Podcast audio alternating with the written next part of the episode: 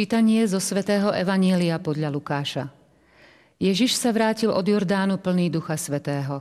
Duch ho vodil 40 dní po púšti a diabol ho pokúšal. V tých dňoch nič nejedol a keď sa skončili, vyhľadol. Tu mu diabol povedal, ak si Boží syn, povedz tomuto kameňu, aby sa stal chlebom. Ježiš mu odvetil, napísané je, nielen z chleba žije človek, potom ho diabol vyzdvihol, v jedinom okamihu mu ukázal všetky kráľovstvá sveta a vravel mu. Dám ti všetku ich moc a slávu, lebo som ju dostal a dám ju komu chcem. Ak sa mi teda budeš klaňať, všetka bude tvoja. Ježiš mu povedal, je napísané, pánovi svojmu Bohu sa budeš klaňať a jedine jemu budeš slúžiť. Potom ho zaviedol do Jeruzalema, postavil ho na vrchol chrámu a povedal mu – ak si Boží syn, vrhni sa stade to dolu, vede napísané, svojim anielom dá príkaz o tebe, aby ťa chránili a vezmu ťa na ruky, aby si si neuderil nohu o kameň. Ježiš mu odvetil, je povedané, nebudeš pokúšať pána svojho Boha. Keď diabol skončil všetko pokúšanie, na čas od neho odišiel.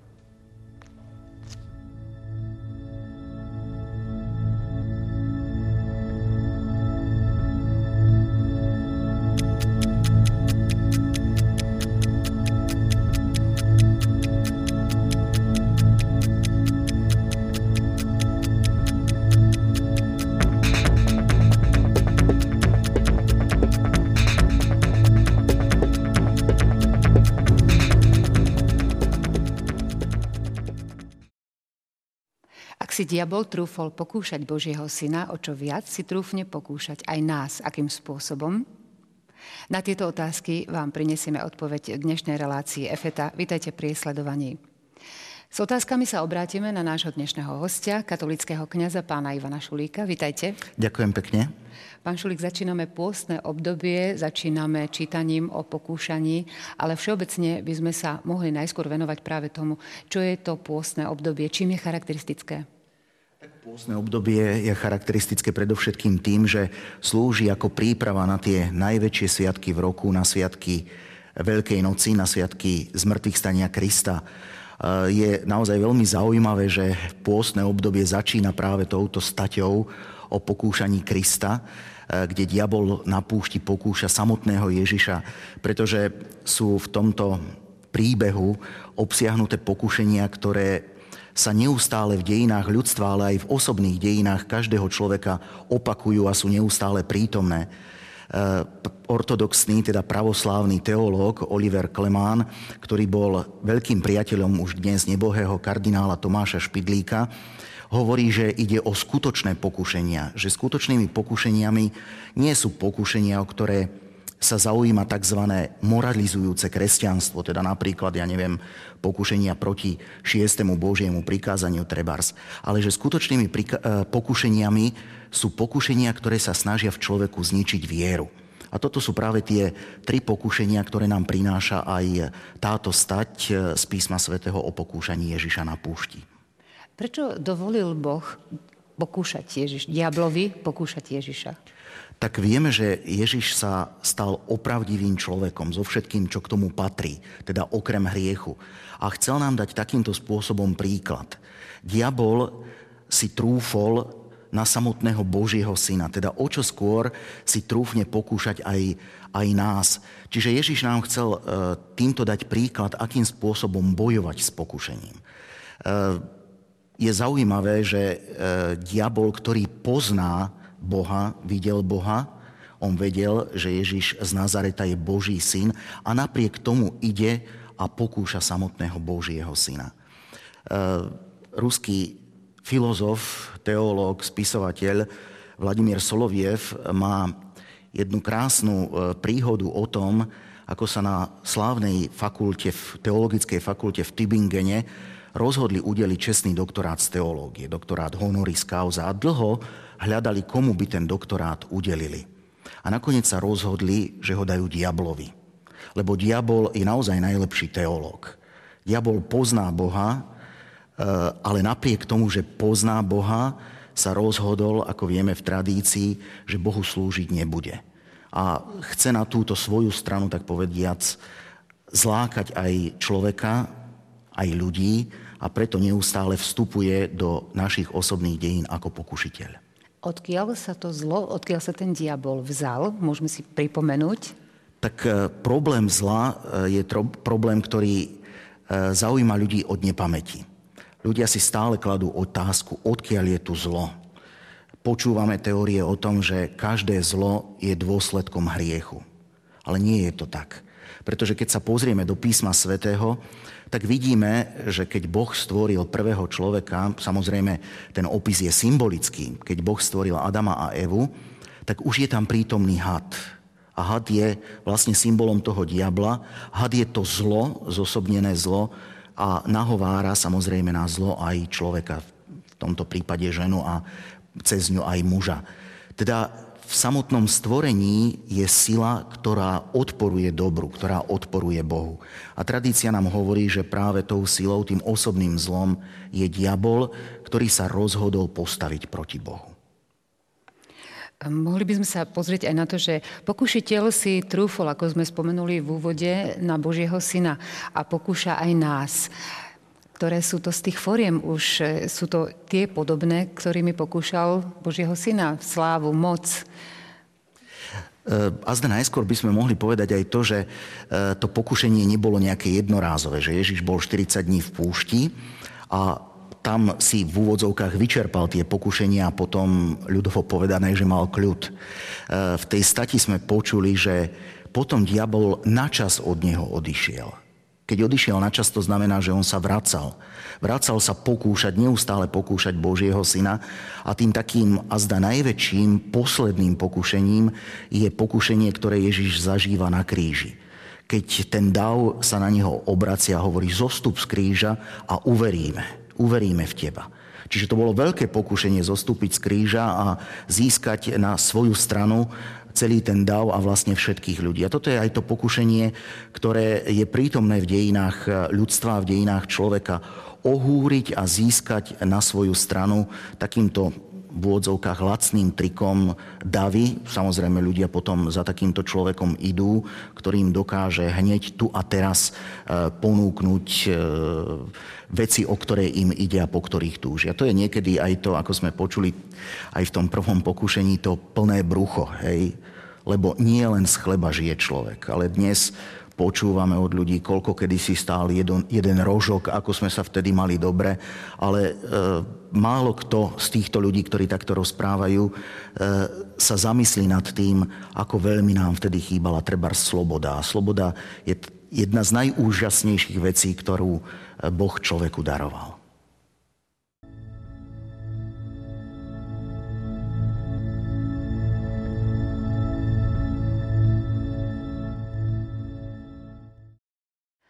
Potom ho diabol vyzdvihol, v jedinom okamihu mu ukázal všetky kráľovstvá sveta a vravel mu, dám ti všetku ich moc za slávu, lebo som ju dostal a dám ju, komu chcem.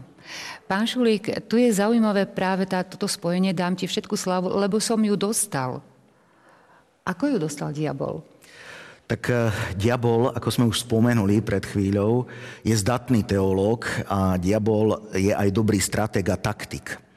A uh, ak si pozrieme uh, aj písmo svete, tak vidíme, že pokúša takými polopravdami, ba dokonca v tom prvom pokúšení Ježiša pokúša aj citovaním písma svetého. Čiže uh, diabol ovláda písmo svete a vstupuje do života človeka tým, že mu podsúva polopravdy. Stačí sa pozrieť na prvé strany písma svätého, konkrétne na tretiu kapitolu knihy Genesis, keď pokúša Evu, a hovorí jej, no ale Boh vám zakázal, je pravda, že Boh vám zakázal jesť z každého stromu. Boh im zakázal jesť z jedného stromu. Diabol to vie veľmi dobre, že sa jedná o jeden strom, ale potrebuje nadviazať dialog s Evou. A vlastne takýmto spôsobom e, diabol vstupuje do pokušenia. Je taký, takým vojvodcom, ktorý keď e, pripravuje obliehanie nejakého mesta, alebo v dejinách pripravoval obliehanie nejakého mesta, tak e, v tom obrannom vale si vytipoval to najslabšie miesto a na to uderil, na to zaútočil. A diabol vie, kde je človek slabý. Keď povedzme niekto je slabý v láske, tak ho pokúša tým, aby sa previňoval proti láske, treba proti láske k blížnemu, aby iného ohováral. Alebo diabol vie, že e, človek je e, slabý v čistote, tak sa ho snaží práve na tomto nachytať. Čiže je dôležité, aby si človek aj uvedomil, ktoré sú jeho v úvodzovkách slabé miesta a aby tam mal takú väčšiu ostrahu, ako ten, kto bránil pevnosť, tak vedel, toto sú moje slabé miesta na týchto na tieto miesta musím postaviť svojich najsilnejších bojovníkov. Čiže diabol takýmto spôsobom vstupuje a pokúša a niekedy naozaj, ako hovorili eh, aj duchovní spisovatelia, Eh, najlepšou obranou proti diabolovmu pokušeniu je útek. Eh, Židia mali jedno príslovie, ktoré hovorilo zabite babylonské deti, kým sú malé. To znamená, že keď diabol človeka pokúša nejakou myšlienkou, nejakým nápadom, je dobré od tej myšlienky, od toho nápadu utiecť. Pretože ak potom už tie babylonské deti vyrastú a stanú sa z nich bojovníci, ak tá myšlienka sa už človeku nejakým spôsobom zahniezdí, rozbujní, tak už je ťažké s ňou bojovať. Čiže toto je jedno z takých e, pokušení alebo jedna z tých taktík a stratég, ktorými diabol človeka pokúša. Tou ďalšou je to, že diabol sa snaží človeka nejakým spôsobom držať v takom polospánku, veď nežiješ najhoršie. E, spisovateľ, cirkevný spisovateľ Louis to vyjadril e, v tých svojich známych radách skúseného diabla tým, že Lucifer si pozval diabolov a chcel ich poslať na zem, aby pokúšali ľudí a bol zvedavý, akou taktikou na nich pôjdu. A jeden mu hovorí o tom, ako bude pokúšať, že Boha niet, a Lucifer mu hovorí, a toto není dobrá taktika, veď ľudia dneska vedia, že Boh je. Druhý hovorí, že bude pokúšať tým, že diabla nie, ani toto nebolo dobré. A napokon prišiel tretí, ktorý hovorí, ja ich budem pokúšať tým, že ľudia majú čas, že majú čas na všetko, aj na obrátenie. A diabol hovorí, pardon, Lucifer hovorí, toto je dobrá taktika. Čiže odsúvať neustále, mám čas, mám čas aj na obrátenie, aj na zmenu svojho života. A práve to pôsne obdobie, ktoré začíname, môže byť takou príležitosťou k tomu, aby človek začal aj s takým svojim vnútorným obrátením a s premenou svojho života. Čiže aby ten čas využil jednoducho naplno, aby neodkladal. A takisto si treba ešte uvedomiť aj tú skutočnosť, že e, diabol je jednoducho už dopredu odsúdený na prehru pretože konečné víťazstvo bude patriť Bohu. Diabol o tom vie, ale chce ľudí jednoducho zlanáriť e, na svoju stranu. Otázka znie, že teraz, či pred tými pokušeniami, ktorými diabol na nás ide, treba mať strach. Či sa diabla treba báť. Zas, aby sme odcitovali e, duchovných autorov, oni to veľmi pekne vyjadrujú obrazom psa na reťazi. Diabol je ako pes uviazaný na reťazi a e, ten pes môže sa pohybovať len v tom teritóriu, kde mu dosiahne reťaz. Ak ja sa nachádzam mimo jeho teritória, tak ten pes ma nemôže pohrísť. A takisto je to aj s človekom, e, ktorý sa nachádza v Božej milosti, v posvedzujúcej milosti. On je v podstate mimo teritória diabla. Ale ako náhle túto Božiu milosť stráca hriechom, tak vstupuje do teritória diabla a tam v podstate diabol na neho môže zautočiť. Čiže je na nás, aby sme e, žili v posvedzujúcej milosti a v takom prípade sa nemusíme diabla obávať a mať pred ním strach.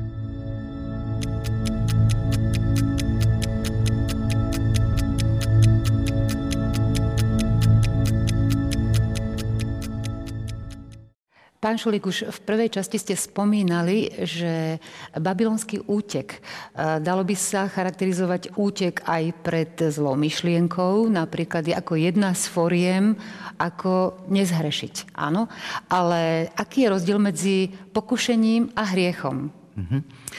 Tak uh, útek pred myšlienkou uh, bolo by ideálne vedieť utekať pred myšlienkami, ale nie vždy je to možné.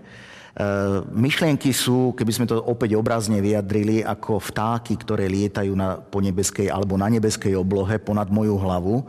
Za to, že vtáky tam niekde hore lietajú, za to ja nemôžem. Ale mohol by som za to, keby si vtáky na mojej hlave urobili hniezdo. Za to by som mohol, za to by som niesol zodpovednosť. Čiže za to, že ma nejaká myšlienka napadne, e, za to nemôžem. Ale môžem za to, ak sa s ňou už potom zapodievam. Ono nie vždy je ľahké pred myšlienkou utiecť, alebo si povedať, na to nesmiem myslieť, lebo sa mi tá myšlienka neustále potom vracia. Niekedy je možno dobré e, tú myšlienku zobrať na takú ľahkú váhu. E, spomínali sme už dnes nebohého kardinála Tomáša Špidlíka, ktorý, keď rozprával o zlých myšlienkach, hovoril, že už mal samozrejme svoj vek, dobre cez 80 tak hovorí, napadne ma, že nie som taký starý, aby som sa nemohol oženiť. Zlá myšlienka. Hovorí, no tak nebudem s ňou zápasiť, ale poviem, tak poznačím si to do kalendára, aby som na to nezabudol. Čiže možno niekedy tú myšlienku e, aj takto zobrať v úvodzovkách na ľahkú váhu a pomôže to človeku sa jej zbaviť. Myšlienka môže byť pokušením, ako ste spomínali, ale pokušenie ako také nie je hriech. Čiže nemôžeme miešať pokušenie s hriechom. A aký je tam vlastne teda ten rozdiel? Rozdiel je v tom, že hriech je, alebo k hriechu človek dáva svoj dobrovoľný súhlas. Čiže hriech, ako vieme z hodín katechizmu, je vedomé a dobrovoľné previnenie sa proti Božiemu prikázaniu. Pokušenie je len pobádanie k hriechu, ale hriechom nie je. A ten hriech e, tiež si netreba myslieť, že vstupuje do nášho života ako blesk z jasného neba, ale aj hriech má takú svoju predhistóriu. Ťažký hriech samozrejme. Nie je náhodou, že máme tu na našom stole peňaženku, ktorá zohráva tuto v našej relácii istú úlohu, na ktorej e, nám chcete teda vysvetliť niečo, čo sa týka, povedzme, hriechu, čo sa týka našej, našej reakcie. Nech sa páči, môžete nám vysvetliť. Hriech má svoju predhistóriu a vstupuje do života človeka cez 5 takých fáz. Tá peňaženka má symbolizovať to, e, čomu sa chceme trošičku povenovať. E, prvou tou fázou ktorou hriech sa dostáva do nášho života, je nápad, myšlienka, idea. Idem po ulici a vy stojíte pri bankomate a vidím, ako si vyberáte peniaze, dávate si ich do peňaženky a peňaženku si chcete dať do kabelky. Ale peňaženka vám vypadne na zem, vy si to nevšimnete a idete preč od bankomatu. Ja vidím, že dookola nie je nikoho a napadne mi, že ej, môžem si tie peniaze zobrať. Prídem ľahko a lacno k peniazom. To je prvá fáza, to je ten nápad, tá idea. Druhou fázou je rozhovor s touto myšlienkou. Viem, že ste si zrejme vybrali nejaký väčší obnos peňazí, budem si môcť za to môcť kúp, niečo kúpiť e, veľmi pekné, alebo možno bude aj na dovolenku. A človek takto živí tú myšlienku, rozpráva sa s ňou. Po nej nasleduje tretia fáza a to je zápas. Popri tomto rozhovore sa mi ozýva svedomia. To mi povie, ale veď existuje Božie prikázanie, ktoré hovorí nepokradneš. Teda nemôžeš si zobrať niečo, čo nie je tvoje. Ale popri svedomí sa ozýva aj pokušenie a hovorí, nuž ale veď dneska tak robia všetci a kradnú podstatne väčšie veci. A opäť moje svedomie hovorí, ale keď aj všetci robia podobne, to neznamená, že ty tak môžeš robiť, že ich nespravodlivosť môže ospravedlniť tvoju nespravodlivosť. A takto človek vedie neustály zápas s touto myšlienkou, s touto ideou. Potom je tu štvrtá fáza a to je rozhodnutie. Ja sa rozhodnem, že sa zohnem a zoberiem peňaženku a vložím si ju do svojho vrecka. A piatou fázou je zlozvyk. Človek ide a vidí, že niekomu niečo vypadlo, niekto niečo stratil a hneď to berie bez rozmýšľania. Máme tu 5 fáz, ktorými sa hriech dostáva do života ľudí. Je to nápad, je to potom rozhovor, je to zápas, je to rozhodnutie a je to zlozvyk. A teraz otázka znie, kde začína hriech? V ktorej z tých piatich fáz? Pri tom, že mi niečo napadlo? Pri tom rozhovore, pri tom zápase. Hriech začína v tej štvrtej fáze. Vo chvíli rozhodnutia. Keď sa človek rozhodne, áno, idem a zoberiem si, čo nie je moje. V tomto prípade tú peňaženku. Vôbec nezáleží na tom, že vy ste sa v tej chvíli otočili a zbadali ste, že ja sa zohyňam pre vašu peňaženku a nakoniec vám ju ešte aj vrátim. Ja som sa rozhodol, že chcem si ponechať to, čo ste vystratili a čo mi nepatrí. Veľakrát ľudia práve prichádzajú aj za kňazmi s tým, že no povedzte mi, čo je hriech, čo ešte hriechom nie je, kde ten hriech začína. Hriech, ako vieme, je vedomé a dobrovoľné rozhodnutie sa urobiť zle, keby sme to takto ľudovo povedali. Čiže hriech začína vo chvíli vedomého a dobrovoľného rozhodnutia.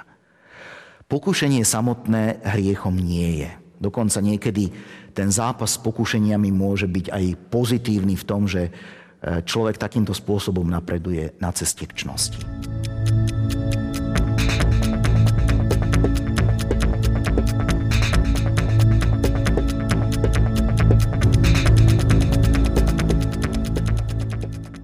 Ježiš mu odvetil, napísané je, nie len z chleba žije človek. Ďalší citát. Pánovi svojmu Bohu sa budeš klaňať a jedine jemu budeš slúžiť. Nebudeš pokúšať pána svojho Boha. V dnešnej relácii sme e, viac času venovali práve spôsobom, akým pokúša diabol a všeobecne diablovi, ale konečne sa už dostávame k Ježišovým reakciám na pokúšanie diabla. Aké miesto zohráva Ježiš a jeho odpovede? Tak je zaujímavé to, čo ste prečítali, že Ježiš sa nepúšťa do nejakých siahodlhých dialógov s diablom. Ježiš mu na jeho pokušenia odpovedá citovaním písma. Nič viac, nič menej. Dokonca mnohí duchovní spisovatelia radia pri pokušeniach na pokušenia reagovať tak ako Ježiš. To znamená citovaním písma nie nejakými osobnými úvahami alebo e, nejakým vstupovaním do dialógu s diablom, lebo už sme to dnes nieraz spomenuli. Diabol je veľmi chytrý a zdatný mysliteľ a teológ. A Ježiš e, nám dáva príklad aj tým, ako reaguje. A reaguje tým, že cituje písmo. My vieme aj z týchto pokušení, že to konečné víťazstvo je na strane Boha, na strane Krista. Vie to aj diabol, a napriek tomu neustále sa snaží ľudí pokúšať. Sme dnes svedkami toho, že veľakrát e, aj veriaci ľudia stále rozprávajú o diablovi. Vidia diabla za tým rohom, za oným rohom, všetko je pokušením. Samozrejme, diabol vstupuje do života človeka. Jedným z jeho víťazstiev je aj to, že dokázal dnešný svet presvedčiť o svojej neexistencii, teda že ho niet. To je súčasť jeho taktiky. To je tá druhá skupina ľudí, ktorí tvrdia, že diabla nie je práve. Presne tak. To Som sú dva, protirečiť. Hej, hej, to sú dva extrémy. Sú tí, ktorí hovoria, diabol nejestvuje a diabol sa tomu samozrejme teší, ale sú tí, ktorí ho vidia všade. A ja som trošičku tak, e, dá sa povedať, e, nesvoj, keď počúvam veriacich ľudí, ako rozprávajú neustále o diablovi a podstatne viac ako o Kristovi, ako o Ježišovi, ako o Bohu. A treba si uvedomiť, že veď my sme na strane Boha. Na strane toho, ktorému bude patriť konečné víťazstvo. Preto mať nejaký neopodstatnený strach z diabla nie je v poriadku, alebo tento strach netreba mať. Takže e, myslím si, že aj tento začiatok pôsneho obdobia nás chce povzbudiť k tomu, aby sme svoj pohľad viac zamerali práve na Ježiša a na jeho reakciu, ako on odolával pokušeniu a akým spôsobom on s ním bojoval. Ako ste povedali, pán Šulík, my sme práve na strane nádeje, na strane víťaza nad diablom, na strane Boha. A na to, aby sme boli na jeho strane, tak by sme mali poznať Božie slovo, aby sme ho mohli aj my citovať, aby sme ho mohli aj my používať ako zbraň. A aj preto máme našu reláciu EFETA, aby sme si viac vysvetľovali Božie slovo, aby sme videli, koľko tajomstva môžeme poodhaliť ak ho prečítame a vysvetlíme. Ďakujeme za vašu účasť v relácii, ďakujeme za vysvetlenie. A ja ďakujem pekne za pozvanie. Ďakujem pekne. A vás, vážení televízni diváci, pozývame sledovať ďalšiu reláciu EFETA a dnes ďakujeme za pozornosť. Dovidenia.